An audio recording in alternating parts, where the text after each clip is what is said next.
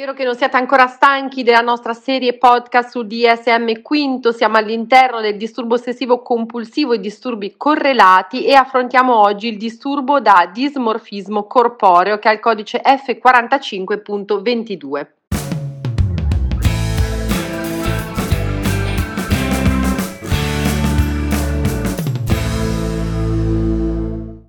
Partiamo con quelli che sono i criteri diagnostici. Abbiamo quattro criteri diagnostici e il primo è preoccupazione per uno o più difetti o imperfezioni percepiti dell'aspetto fisico che non sono osservabili o appaiono agli altri in modo lieve. Secondo criterio, a un certo punto durante il decorso del disturbo l'individuo ha messo in atto comportamenti ripetitivi, per esempio guardarsi allo specchio, curarsi eccessivamente del proprio aspetto, stuzzicarsi la pelle, ricercare rassicurazione o azioni mentali, per esempio confrontare il proprio aspetto fisico con quello degli altri, in risposta a preoccupazioni legate al proprio aspetto. La preoccupazione causa disagio clinicamente significativo o compromissione del funzionamento in ambito sociale, lavorativo o in altre aree importanti.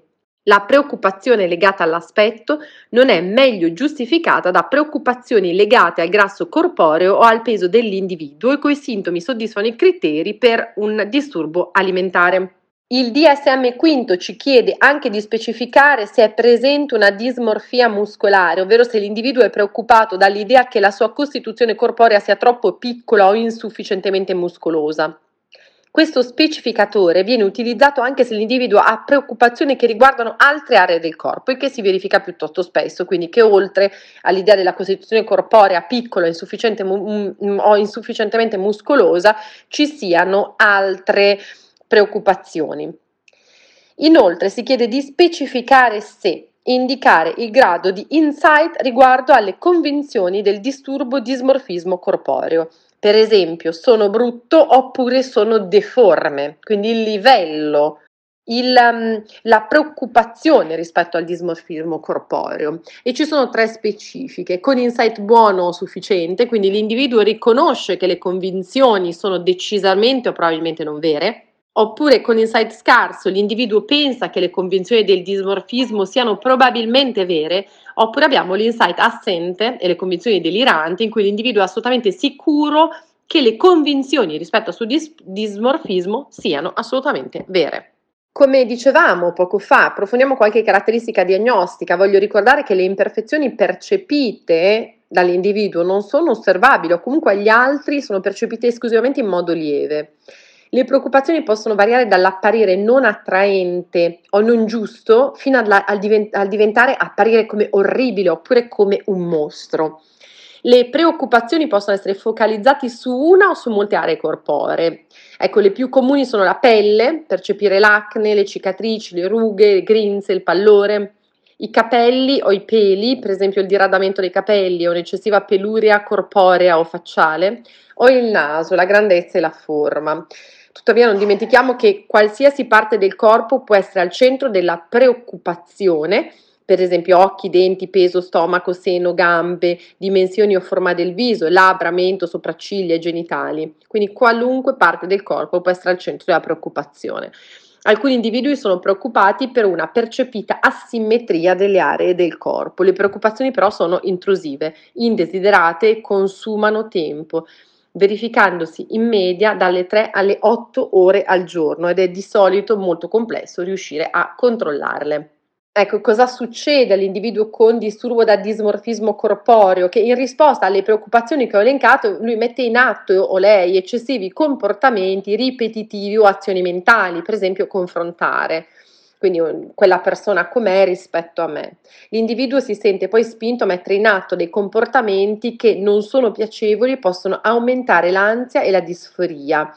E portano tipicamente al consumo di tempo e a difficoltà a resistere o a controllarli. Ecco, vi elenco i comportamenti più comuni che sono confrontare il proprio aspetto con quello degli altri, controllare ripetutamente allo specchio su altre superfici i difetti, esaminarli direttamente e dedicarsi eccessivamente alla cura di sé, pettinarsi, truccarsi, rasarsi, depilarsi, strapparsi i peli, camuffarsi, quindi applicare ripetutamente trucco per coprire le aree non gradite o dove appaiono eh, le imperfezioni, Poi possiamo anche c- trovare la ricerca costante di rassicurazioni riguardo a come appaiono le imperfezioni, il toccarsi le aree non gradite per controllarle, il fare eccessivo esercizio fisico, sollevamento pesi, per, mh, oppure anche il ricercare eh, trattamenti estetici. Alcuni individui, mh, per esempio, si arrivano ad abbronzarsi in modo eccessivo per lenire la pelle pallida o l'acne che percepiscono, si cambiano più volte l'abito per camuffare i difetti percepiti o fanno una serie di acquisti compulsivi, per esempio di ehm, acquistare prodotti di bellezza. Lo stuzzicamento della pelle compulsivo atto a migliorare i difetti cutanei percepiti è comune e può a volte causare anche lesioni co- cutanee, infezioni o rottura di vasi sanguigni. È naturale che tutto ciò deve deve portare a un disagio clinico percepito dall'individuo o una limitazione rispetto al suo funzionamento nella società.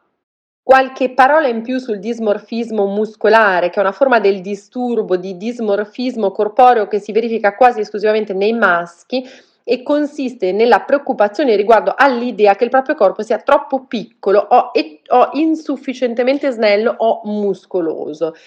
Gli individui con questa forma di disturbo hanno in realtà un corpo normale o sono anche spesso piuttosto muscolosi. Essi possono anche essere preoccupati per altre aree corporee come la pelle o i capelli. In maggioranza, ma non tutte le persone che hanno dismorfismo muscolare seguono una dieta, fanno esercizio fisico e sollevamento pesi in modo eccessivo, talvolta causando veri e propri danni fisici al corpo.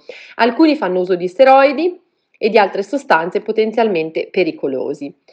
L'insight relativo alle convinzioni di disturbo di dismorfismo corporeo può variare da buono ad assente fino ad arrivare a delirante.